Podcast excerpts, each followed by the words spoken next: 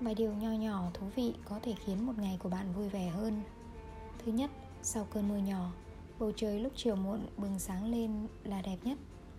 Khi bạn khóc, nước mắt chảy ra có chứa leucin ekephalin Một trong những chất giảm đau tự nhiên Rồi đôi mắt được gột rửa trở nên trong trẻo hơn Buồn bực trong lòng cũng trôi hết.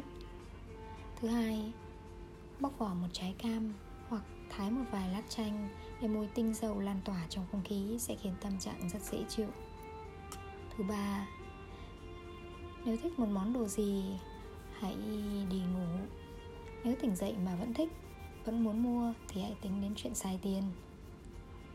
Thứ tư, thưởng thức nhiều tác phẩm nghệ thuật có thể giúp nâng cao trình độ thẩm mỹ, đồng thời tự phát hiện ra những điều thú vị của thế gian. Thứ năm, Nhà sách và tiệm hoa là những nơi tốt nhất để thanh lọc tâm hồn. Nếu không có điều kiện ghé thăm thì thường xuyên đọc sách Và trồng hoa tại nhà cũng rất tốt. Thứ sáu, thú cưng có thể chữa lành. Chúng là những người bạn rất hiểu chuyện Nhất là không bao giờ kể bí mật của bạn cho người khác. Có thể cho đồng loại của chúng không thì không chắc.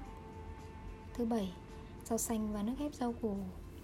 Có tần số rung động cao Dễ tiêu hóa giúp cơ thể trở nên nhẹ nhõm, tâm trạng điều tiết tốt hơn.